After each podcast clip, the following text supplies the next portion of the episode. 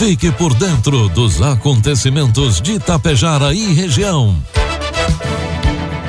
A partir de agora, Tapejara Notícias, segunda edição. Um trabalho da equipe de jornalismo da Rádio Tapejara.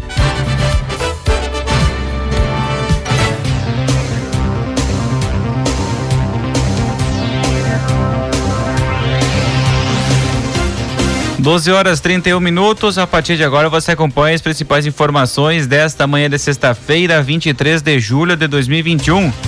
vinte e um graus a temperatura, tempo ensolarado com céu limpo em Tapejara. É destaque desta edição. Bombeiros mortos em incêndio em Porto Alegre são homenageados em Tapejara. A audiência busca agilizar titulação de lotes agrários a famílias de Ibiaçá. Secretaria da Saúde de Santa Cecília do Sul adquire aparelho para laser terapia. E comitiva tapejarense participa de diversas agendas no governo estadual. Tapejara Notícias, segunda edição, conta com a produção da equipe de jornalismo da Rádio Tapejara e tem o oferecimento do Laboratório Vidal Pacheco e da Cotapel. Produtos agrícolas. doze horas e trinta e quatro minutos, cotação dos produtos agrícolas, preços praticados pela Cotapel nesta sexta-feira. Soja, cento e cinquenta e oito reais e vinte centavos, milho, noventa reais, o trigo pão P H setenta e oito mais, oitenta e três reais. Além do Banrisul, os produtores do Rio Grande do Sul podem contar com outras entidades do sistema financeiro estadual para acessar o crédito rural. Juntos, B R D E e Badesul somam cerca de dois bilhões de reais prospectados para o Plano Safra dois mil e vinte e um a dois mil e vinte e dois. O B R D E projeta contratações ao redor de um vírgula um bilhão de reais, sendo que cerca de cento e cinquenta milhões são de recursos próprios por meio do Equaliza Sul. É um valor próximo ao, ao operado no plano anterior. Já o Badesul disponibilizará aproximadamente setecentos milhões de reais para o Plano Safra dois mil e vinte e um a dois mil e vinte e dois. Para isso, ofereceu condições especiais, como a dispensa da taxa de análise para produtores rurais, pessoa física e jurídica, cooperativas agroindustriais e cerealistas. As condições referentes ao Plano Safra serão avaliadas para as operações aprovadas até dezessete de dezembro, estando condicionadas à disponibilidade de recursos dos programas do B N D E S e análise de crédito. A documentação deve ser entregue para análise do projeto e sem necessidade de alteração até doze de novembro. Foram recebidas duzentas e nove propostas de financiamento, um valor total superior a setecentos e setenta e um milhões de reais. Os financiamentos relacionados à armazenagem foram os mais procurados até o momento para o segmento de agronegócios. Informe Econômico. doze horas e trinta e cinco minutos, vamos trazendo as informações do mercado econômico. Neste momento, na Bolsa de Valores, dólar comercial cotado a cinco reais com dezessete centavos, dólar turismo cinco com trinta e quatro, euro seis reais com nove centavos. A folga no teto de gastos e o aumento da arrecadação federal não dão segurança para o governo garantir um aumento do Bolsa Família para trezentos reais, afirmou o diretor executivo da Instituição Fiscal Independente, o I F E, do Senado, Felipe Salto. Salto avaliou que, apesar de haver uma folga na regra que impede que as despesas cresçam em ritmo superior à inflação em dois mil e vinte e dois, o espaço para ampliar investimentos é ilusório e impulsionado por fatores negativos como o avanço da inflação. Durante a entrevista, destacou que, mesmo com o espaço, poderá faltar recursos para viabilizar a promessa do presidente Jair Bolsonaro de ampliar o programa Bolsa Família do valor médio de cento e noventa reais para trezentos reais.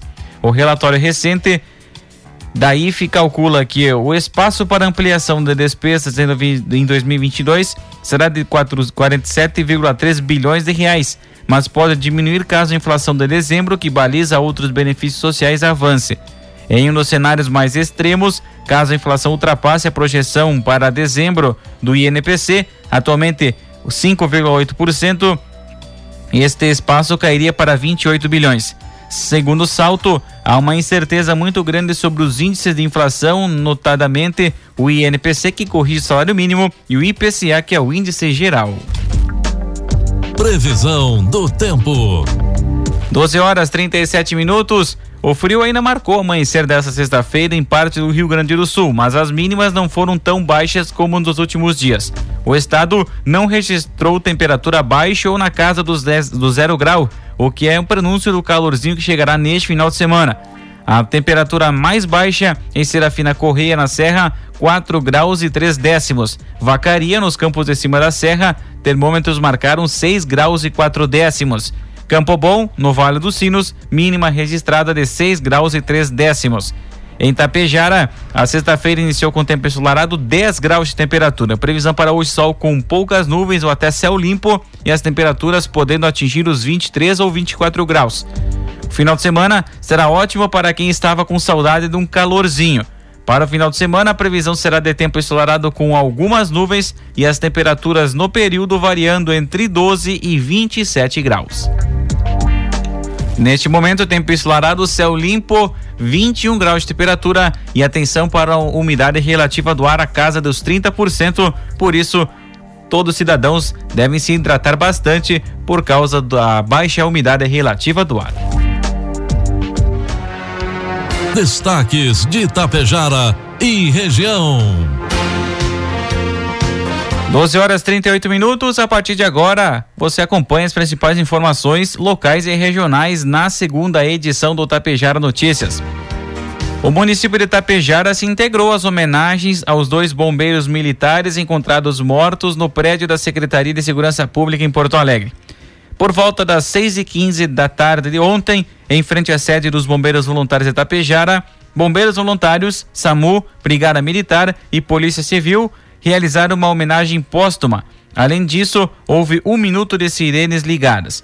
Depois de uma semana de intenso trabalho de buscas no local, os corpos do primeiro tenente Derocílio Almeida da Costa e do segundo sargento Lúcio Birajara de Freitas Munhoz foram localizados na noite de quarta-feira pelas equipes de buscas e salvamento do, do Corpo de Bombeiros Militar.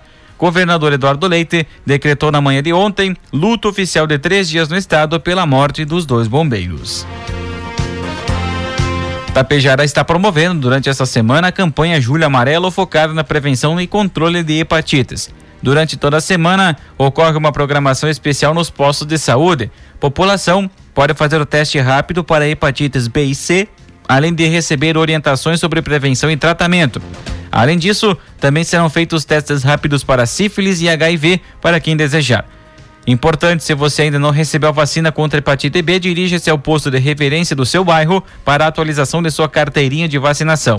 Programação sempre acontece das sete e meia às onze e meia da manhã e da uma às cinco horas da tarde de segunda a sexta-feira. Hoje, por exemplo, programação na unidade de Santa Paulina. Neste sábado, na unidade do centro, das oito horas da manhã às onze horas. No CAPS, ocorrendo de segunda-feira até sexta-feira, então, portanto, encerrando hoje. Todos levando documento com C P F e também o cartão do SUS. doze e quarenta, vinte e um graus de temperatura. A Brigada Militar deteve duas pessoas que iriam cometer crimes na cidade de Passo Fundo na madrugada de hoje, sexta-feira. A Sala de Operações da Brigada Militar despachou guarnições em direção à localidade de Santo Antônio do Capinzal, pois a informação é de que era uma caminhonete estava deslocando, possivelmente os tripulantes efetuariam roubo à propriedade rural. Uma barreira foi formada em frente ao C T G Tropel de Caudilhos e uma guarnição da Força Tática deslocou pela estrada quando se deparou com duas caminhonetes suspeitas que não respeitaram ordem de parada. Os suspeitos fugiram em alta velocidade até que se depararam com outra barreira policial, onde outras guarnições tentaram efetuar a abordagem, mas os tripulantes fugiram efetuando diversos disparos. Os policiais revidaram e iniciaram perseguição. Um dos veículos conseguiu fugir, mas outro foi abordado na rua Bom Recreio com pneu furado. Duas pessoas foram abordadas, sendo um maior e outro de menor. O maior de idade fazia uso de uma tornozeleira eletrônica. No veículo abordado, a polícia localizou embaixo do banco do motorista um revólver calibre trinta e oito, com quatro munições deflagradas e duas intactas. O indivíduo, que estava com tornozeleira eletrônica, foi atingido no ombro e conduzido ao Hospital São Vicente de Paulo. O menor foi apreendido. A ocorrência foi registrada na D P P A e deverá ser investigada para saber os alvos dos criminosos. Prefeito de Tapejara, Ivanir Wolff, esteve nesta semana em Porto Alegre, acompanhado do secretário de Administração e Planejamento, Josemir Bergamin, e do procurador-geral do município, Leonardo Frigieri. A comitiva participou de diversas audiências e encontros em entidades e secretarias estaduais. Dentre as ações mais importantes, esteve a inclusão de dois projetos do programa Pavimenta R S. Prefeito Big se mostrou otimista e espera que os dois projetos que são fundamentais para Tapejara sejam atendidos. O primeiro está relacionado ao trecho na saída de Tapejara até a Perimetral e saída para Água Santa. E o outro é o asfaltamento e pavimentação do Distrito Industrial Augusto Menegas, pontuou o prefeito. Outro local de audiência, na Secretaria de Obras e Habitação do Estado, onde documentos foram protocolados para que o município possa fazer parte do programa em uma casa sem banheiro. É um programa de nível estadual que são alguns municípios contemplados e estamos trabalhando para conseguirmos fazer parte de mais uma ação do governo estadual, informou o B I G, destacando a receptividade do presidente adjunto Giovanni Vickert. Na Corsã, agradecimento ao diretor André Beltrão Finamor pelo empenho e dedicação e colocar as máquinas da obra na rede de água do bairro São Paulo. Junto à Secretaria de Logística e Transporte do Estado, o secretário Juvir Costela recebeu a comitiva e tratou sobre as obras de asfaltamento do trecho Tapejara à Charrua, que será confirmada para ter início ainda neste ano. Por fim, na Secretaria da Agricultura, Pecuária e Desenvolvimento Rural, reafirmada a solicitação à secretária Silvana Covatti para uma máquina que possa ficar em Tapejara por noventa dias para realizar trabalhos específicos. Comitiva tapejarense também solicitou mais uma viatura para a corporação da brigada, para o comando da Brigada Militar aqui do quarto pelotão, a fim de auxiliar nas diligências do município. Meio-dia e quarenta e quatro minutos, vinte e dois graus a temperatura. Ibiaçá segue trabalhando para garantir a titulação dos lotes agrários às famílias residentes no assentamento Seguidores do Natalino. Na semana passada, o prefeito Ulisses Sequim esteve na sede da Superintendência Regional do INCRA, em Porto Alegre, para dar celeridade ao, ao processo que tramita no Instituto pelo programa Titula Brasil. No encontro com o, o Superintendente Regional do Rio Grande do Sul, Gilmar Rodrigues, e com o chefe de desenvolvimento de projetos de assentamento, Jocelino Zanata, o prefeito solicitou que o órgão dê atenção à demanda do município, que deve beneficiar vinte e cinco famílias. O entrave, conforme Sequim, está na ausência de documentos que deveriam ter sido entregues pelo INCRA há mais de dez anos.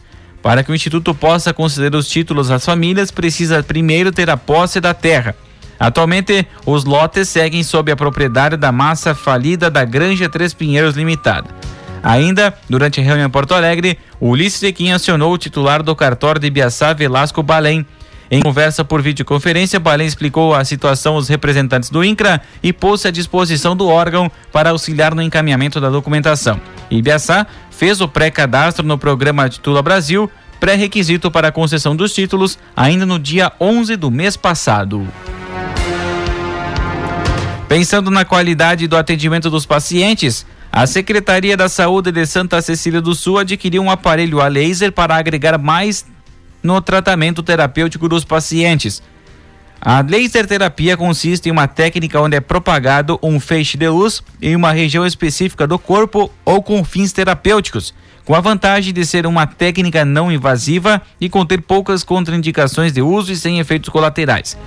Os efeitos terapêuticos do laser e também as doenças que podem ser evitadas com a laser terapia podem ser conferidas no site da Rádio Tapejara.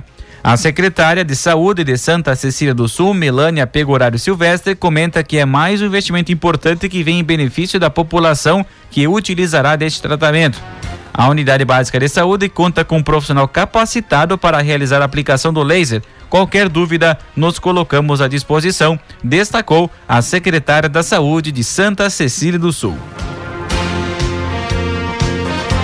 doze e quarenta e seis, vinte e um graus de temperatura. Ontem, quinta-feira, a Brigada Militar, através do décimo terceiro Batalhão de Polícia Militar, desencadeou a Operação vinte e quatro horas, desenvolvida para prevenir e combater os crimes violentos letais intencionais e o narcotráfico. A operação visa intensificar as ações de policiamento ostensivo preventivo e repressivo nos lugares de maior incidência de ocorrências em Erechim. A operação está sendo desenvolvida pela Força Tática do décimo terceiro B P M, com apoio do B P Choque de Passo Fundo, BOPE de Porto Alegre e a aeronave do Batalhão de Aviação da Brigada Militar. Os locais de atuação são aqueles identificados através do sistema Avante da Brigada Militar, com incidências nos crimes violentos no município de Erechim. Pelo menos dois indivíduos armados assaltaram uma propriedade rural na tarde de ontem, quinta-feira, na comunidade de Santa Catarina, no interior de Cacique Doble.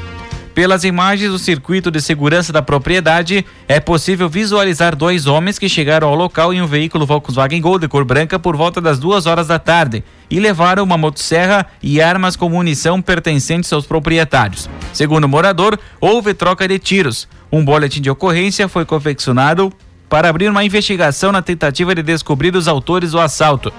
Não se sabe se os indivíduos foram atingidos na troca de tiros, porém o proprietário acredita ter alvejado o veículo que era ocupado pelos meliantes. Também na área policial, na madrugada desta sexta-feira, uma residência de casal de idosos foi assaltada na rua Dorvalino Souza, no bairro São Cristóvão, em Passo Fundo. O casal de sessenta e quatro e sessenta e cinco anos foi vendado e amarrado durante a ação dos bandidos.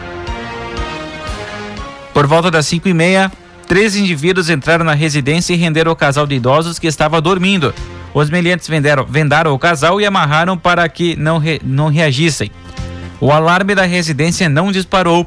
Eles roubaram da residência três armas de fogo, um revólver Taurus calibre ponto trinta e oito, um rifle calibre vinte e dois e um revólver Rossi calibre vinte e dois. Também foi levado mil e quinhentos reais em espécie e um celular. Meia hora depois, os bandidos fugiram para rumo ignorado. O idoso conseguiu se soltar das amarras e acionar a brigada militar que compareceu no local e registrou a ocorrência. Os idosos não souberam informar as características dos meliantes. A residência possui sistema de monitoramento, porém os bandidos levaram o aparelho que armazena as imagens das câmeras de segurança. Os idosos não tiveram ferimentos e a Polícia Civil, através da Draco, vai investigar o fato. doze e quarenta e nove, vinte e um graus a temperatura. O município de Getúlio Vargas será contemplado na próxima semana com mais uma subestação que representará um aumento na capacidade da rede elétrica no município de Getúlio Vargas e também para a estação Erebango e Ipiranga do Sul, no Alto Uruguai Gaúcho. O prefeito de Getúlio Vargas, Maurício Oligo, recebeu o gerente de relacionamento da R G E Alto Uruguai, Cláudio Rodrigo Mânica, e da consultora de negócios, Eliana Lago Bortolom. A cerimônia de inauguração será realizada online na próxima quarta-feira, dia, vinte, dia vinte e oito, às dez horas da manhã. Por isso, desse encontro na Prefeitura de Getúlio Vargas, tratando da inauguração da subestação. A ampliação contemplou a construção de novos circuitos e instalação de equipamentos de alta tecnologia, que beneficiarão mais de doze mil clientes dos quatro municípios, no investimento total de treze milhões e duzentos mil reais. Foi aumentado em quarenta por cento o volume de energia disponível e realizar os melhoramentos na rede de distribuição, proporcionando mais qualidade no serviço prestado aos clientes da R G E.